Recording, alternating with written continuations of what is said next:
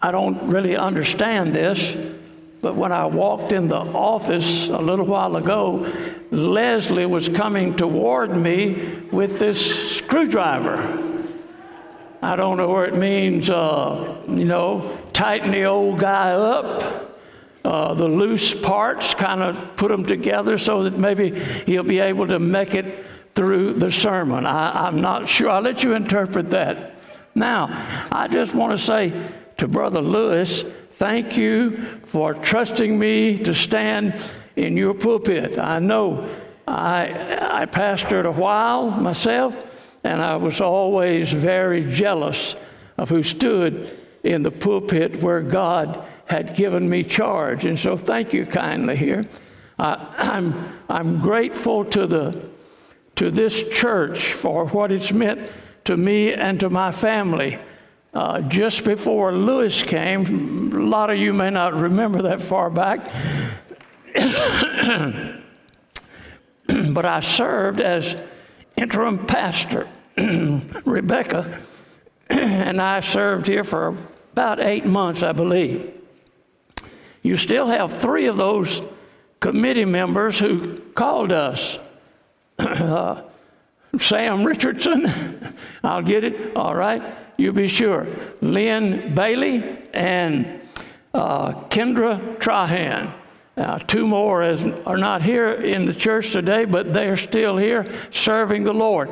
And, and that's what I'd like to say also. It is so wonderful to look out into the congregation and see people whose faces I preach to every Sunday morning, and you're still going.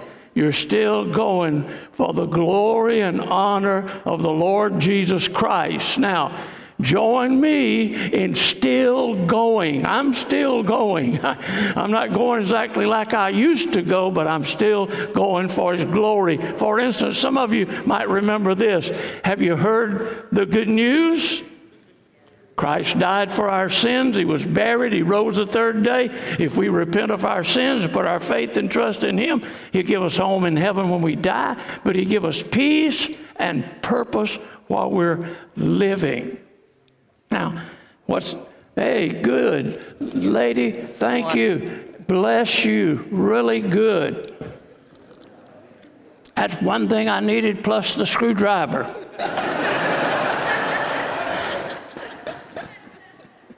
I'm, I'm glad that, that, that all my family, save one, is with us this morning. Uh, Rebecca, my wife, and dear friends, uh, she has fulfilled her vows already. She could quit now, and she'd already have fulfilled her vows during my time of sickness and illness. And I, I bless God for her and thank, thank God for the companionship and the labor that we've been able to do together in the kingdom of God. I have my oldest daughter, Kim Costanza. Now, Kim is playing the piano over across the river at Shaw, Sharon Baptist Church. We're glad she's here, and John's not here, but Laura and Tyler, and uh, there's a little boy named William. Now, we can't have all of William. We have to share him with Mike and Christina Lohr, too. That's their grandson. And we're glad to have Rachel, is, that, is Rachel made it? Yeah, there she is. Rachel and her friend Tristan, and then have Pam and her friend Mike and his daughter Sierra and Mr. Grayson, our grandson, also. I'm grateful that they're here to hear me preach the Word of God. Now, I was assigned to the book of Psalm, uh, Psalm 55. If you'll open the Word of God to Psalm 55, it is not an easy psalm. Uh, it was easy for David, I guess. He was in the midst of it all and he experienced it all, but it is not necessarily an easy psalm. This psalm, according to the heading says it was written by David. Now, there is some question about whether David wrote it or not, but I'll just accept what it says here and we'll accept that David is the author of this psalm. As soon as you get into it and start reading it, you, you realize that he is under great duress. He's under pressure. But, but it's a, a different kind of pressure the, the commentators call this a, a psalm of lament or complaint, a, a, a psalm that though David is praying to God in relation to whoever this is who is enemy, yet there is there is a tinge of lament in his heart. Now, they know the original language, I don't know it as well. And, and, and so as I read this and as I read the psalm and read it over and over, I was attempting to gain an understanding of where David was and what was going on in his life at the time of this psalm. I, I noticed a couple of things right here in this psalm. If you've got your Bible open, look, look at verse 12. He says, For it was not an enemy who reproached me then I could bear it. Nor is it one who hates me, who has exalted himself against me. Then I could hide from him. But it was you. David, David, right here, it is as if David in his mind sees this person. He sees him right in, right in his mind. But it was you, a man my equal, my companion, and my acquaintance. We took sweet counsel together and walked to the house of God in the throng. Now there's someone there then apparently that is that has become a an enemy, a foe, uh, a, a one who is determined to stamp David out and destroy his kingdom, remove him from his kingdom, who is so close to him. And, and we wonder who. But look, there's another one here. If you look down in verse 20 and 21, and he says, He has put forth his hands. He, he's talking about somebody he has put forth his hands against those who were at peace with him. David said, I was at peace with this man. He has broken his covenant. The words of his mouth were smoother than butter, but war was in his heart. His words were softer than oil, yet they were drawn swords. Now, here is a a man who's very close to David, but he is a very deceptive man. His, his, his words are like oil. He, he's, a, he's a man who may speak to you with a smile and, may, and may, may seem to encourage you, but all the time he's thinking only of how can I get advantage of him? How can I get in position that I can destroy and defeat him. Well, I started the process then of praying and asking God to show me. And, I, and, and as I did, I went back to an old passage of Scripture back in 2 Samuel. Go back with me to 2 Samuel chapter 15. 2 Samuel chapter 15. Now, who are these men? Who are these two men who, who is causing David such anguish of heart and, and has put within his prayer that lament, that brokenness, that, that sense of grief, along with the, with the prayer of complaint to the Lord God. Now, who are they? Look, look back at chapter 14, the last verse. You remember David and Absalom had had a little problem. That's father and son. And in verse 33 it says So Joab went to the king and told him, and when he had come, he called Absalom, and he came to the king and bowed himself on his face to the ground before the king. Then the king kissed Absalom. And we would accept the fact that they were reconciled.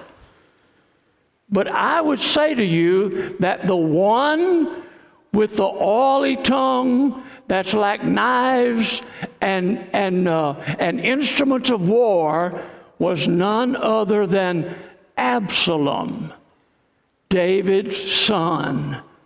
Do you know how dear Absalom was to David?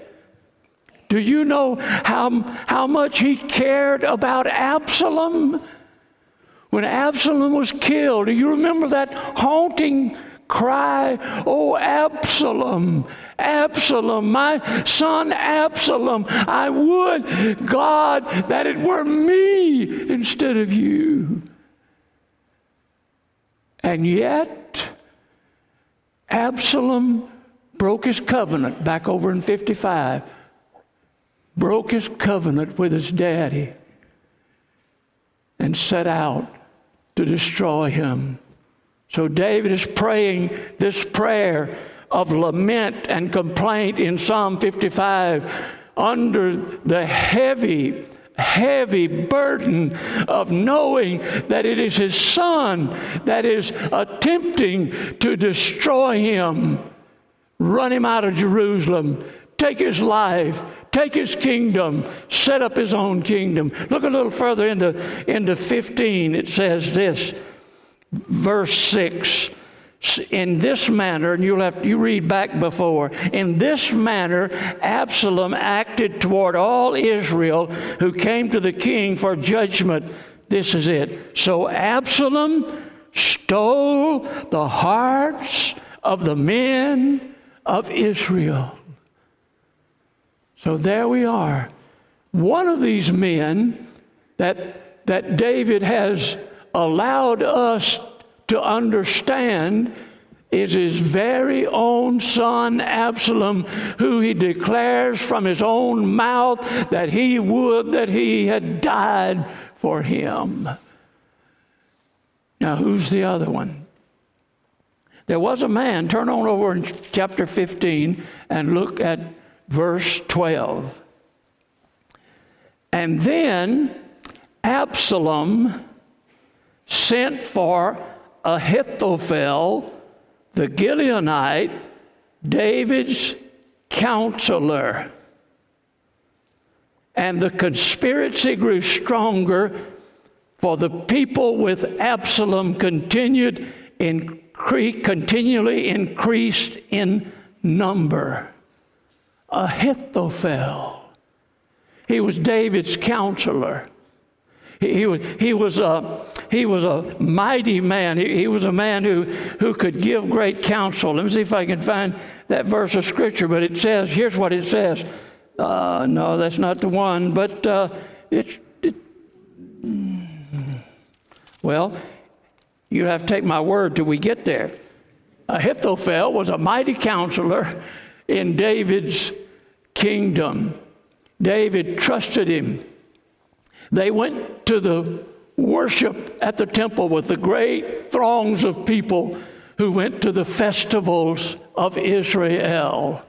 And, and the scripture declares, if I could put my finger upon it, that Ahithophel to receive counsel from Ahithophel was as if you were receiving counsel from God Himself. So we have the setting now. Here, Absalom and Ahithophel have set their sights on the kingdom of Israel. Why David had been so lackadaisical during this period of time, we are not told. But we know he had put himself, because of other reasons, in position that they could mount a very strong offensive against David. And they did.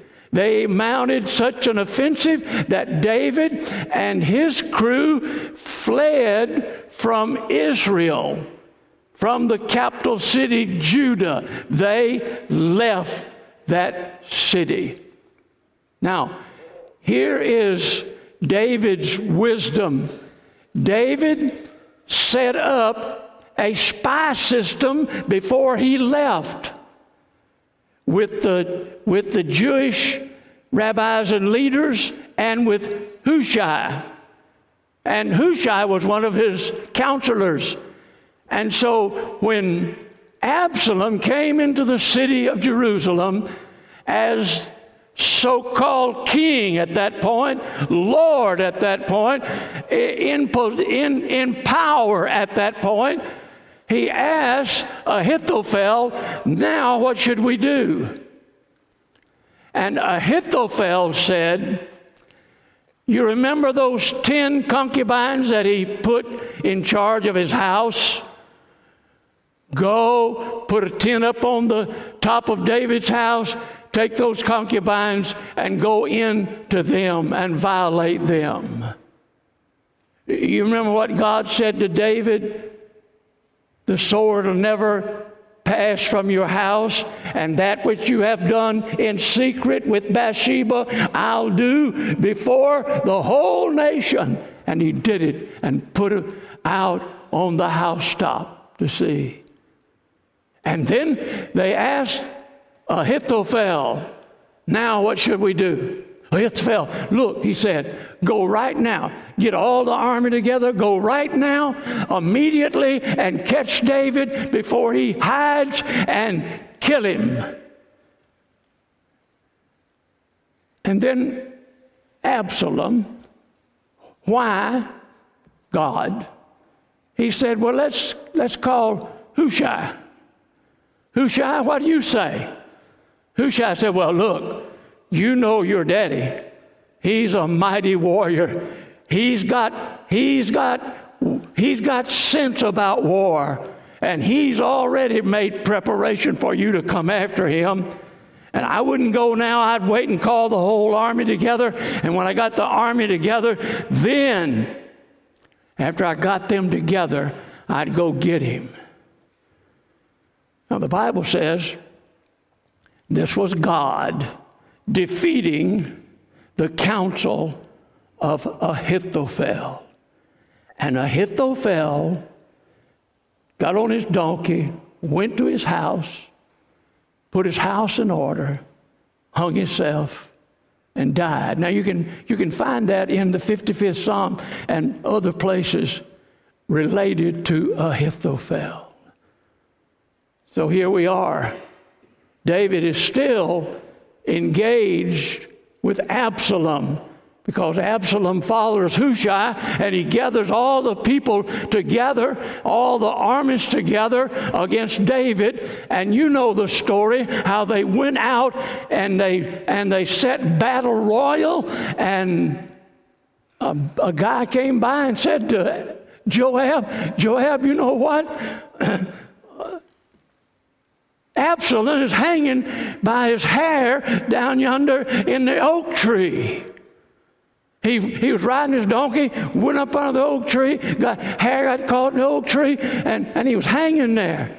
And Absalom said, Man, I'd have give you 150 bucks if you'd have killed him. I don't know where it's exactly that amount or not, but anyway.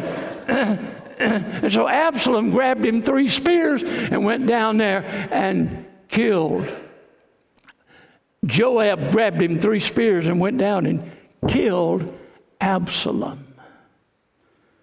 Now, somewhere I conclude in this time of David dealing with Ahithophel and Absalom, his son, Ahithophel, his, his wonderful counselor, his precious friend. Sometime he wrote or prayed the 55th Psalm. Now, listen to me carefully. Have you ever been hurt? I, I doubt seriously. I've been hurt, and I could, I could tell, tell you, Lewis, you, you could too. But uh, other, you other pastors, I love you. I meant to say this to start with. I love your staff, and I pray for your staff regularly that, that God will use them mighty in this church. Now, but, but uh, have you ever been hurt? You probably, you, you probably have, have not been hurt like David had been hurt in this situation. Look, here, here, here was a, Ahithophel. He, he, he got up every morning, he went into his office. To why? He went into the president's office. And, and everything the president did, he counseled. He, he, he thought about it. He went and got, he did, he did, uh, researched it. What about his son? And look, there is no doubt when you read the attractiveness of Absalom and all about him, he would have been king next in line, save he got evil in his heart. So I'm saying this that I dare say none of us have experienced disappointment, hurt, harm as deep as David felt it. There could well be some of you sitting here this morning, and, and you, you grieve a hurt or a harm or something from, from a family or friend or the church or wherever it might be. You, you have that grief and that anguish. Now, David, and I'm going to just I'm just going to go quickly now in, in the psalm and draw about three lessons out of it. The first lesson is one that you know. What, what should you do? But sometimes you know we forget this. Pray. And you can complain. C.H. Spurgeon said, You can complain to God, but don't complain about God. You know, He's the sovereign of the universe, He's got everything under control. So you can complain to him. You can go into the secret place of prayer and, and you can tell him how deeply you've been hurt and, and you can call those people's names who have hurt you. And, and you can and you can pray dear god in heaven would you bathe my heart in your love and your mercy and your grace? And would you bathe those people who have hurt me? Would you pray for them that's what david's doing huh? He's pray, praying for them that, that's a good start right there. We forget it don't we we grumble and growl and whatever else. We forget it. Pray for them. Hold them up constantly, continually before the throne of God. And as you pray for them, you can tell him your complaints and we can tell him, we, he, he, we can sense that, that tinge of, of hurt because of who they were and how close they were and what they have done to us. So pray. Develop you a prayer ministry. If you're, if you're here and, and you don't have a prayer ministry and and somebody's done something or said something to you, develop you a prayer ministry. I remember when I started to develop my own, I was in 1976 out at Foster Road Baptist Church. And I said, Lord, I'm fixing to start praying every morning, five o'clock. All right. So I got everything in order, set the alarm, got up, went out, went to the prayer place, got on my knees, and I prayed and prayed and prayed and prayed and prayed and looked at my watch and it would it was 10 minutes. I'd already prayed about everything from the White House to the doghouse. 10 minutes. I didn't know. I was ignorant, you see.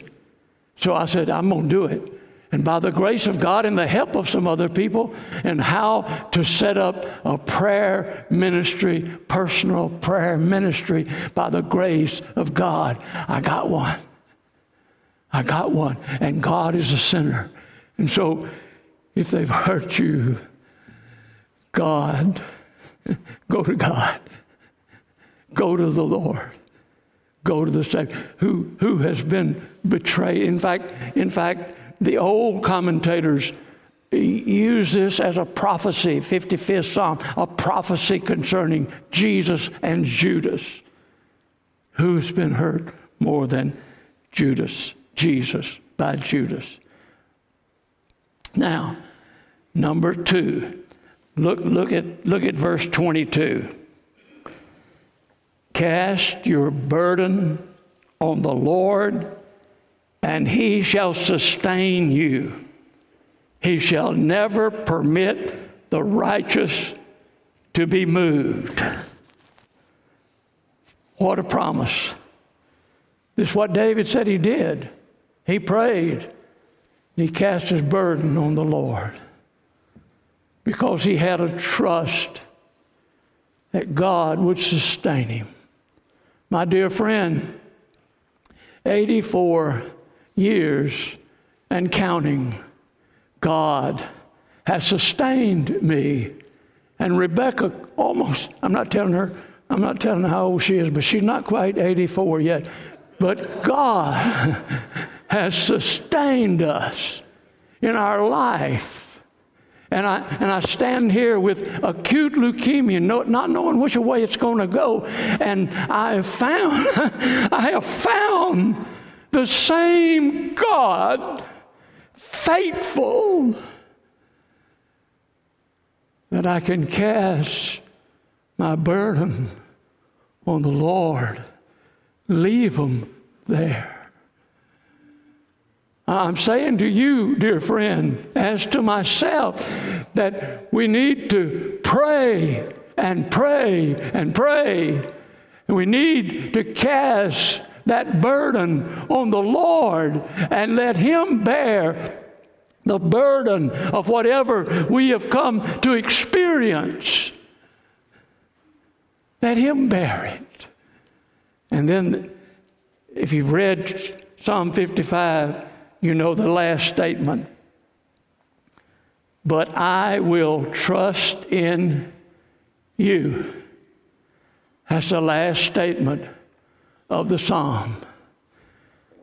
Pray. Cast the burden on the Lord and trust Him.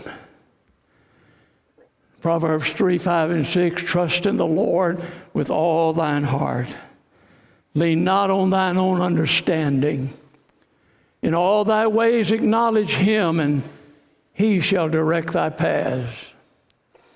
Not long after my mother died, not long before my mother died, she told me this story. When, when she was 42, she had four kids, and a husband. My daddy, her husband, worked in the shipyards in Pascagoula, Mississippi. and on a Wednesday, there was an explosion, and he was burned to death. Left my mother with four, bo- three boys and a little baby girl. I think we were 16, 14, 7, and three. And she told me, she said, I couldn't find even a quiet place to pray with you rambunctious kids. But she said I could go in the bathroom and put down the lid and get down on my knees. And she said, There, on my knees, this verse of scripture came into my mind and heart. Trust in the Lord with all your heart. Lean not on your own understanding. In all thy ways acknowledge him, and he will grant grace. He will make things sufficient. He, he can be trusted. He will bear our burdens. We can lament to Him. We can complain to Him.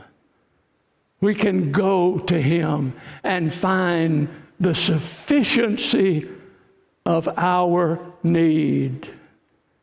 And my mother said, Son, God has fulfilled that for me. I took it up as mine too, and I'm holding on to it, trusting God. Now, now right where you are, the important thing is are you saved?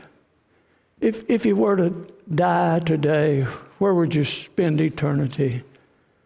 I know, Brother Lewis, I've been sitting back here in the back row.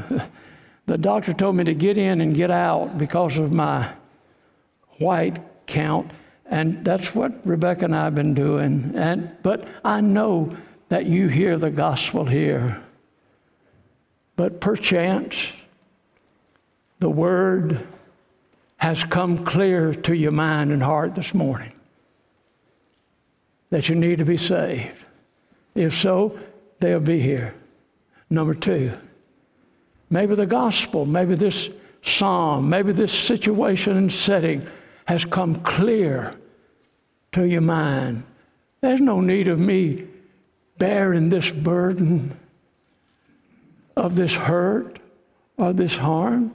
There's no need no need whatsoever. I've got a Savior who delighted, who delighted to bear my burdens. Are you here and you know you're not trusting Him? I'm talking about trusting Jesus every day, trusting Jesus all along the way. You know you're not trusting Him in all the areas of your life. There'll be opportunity for you to respond. Thank you for your kind uh, attendance, for, for your looking at me and making the old man think that you're taking it in. Thank you, Lewis, again, and the church. And let's pray together.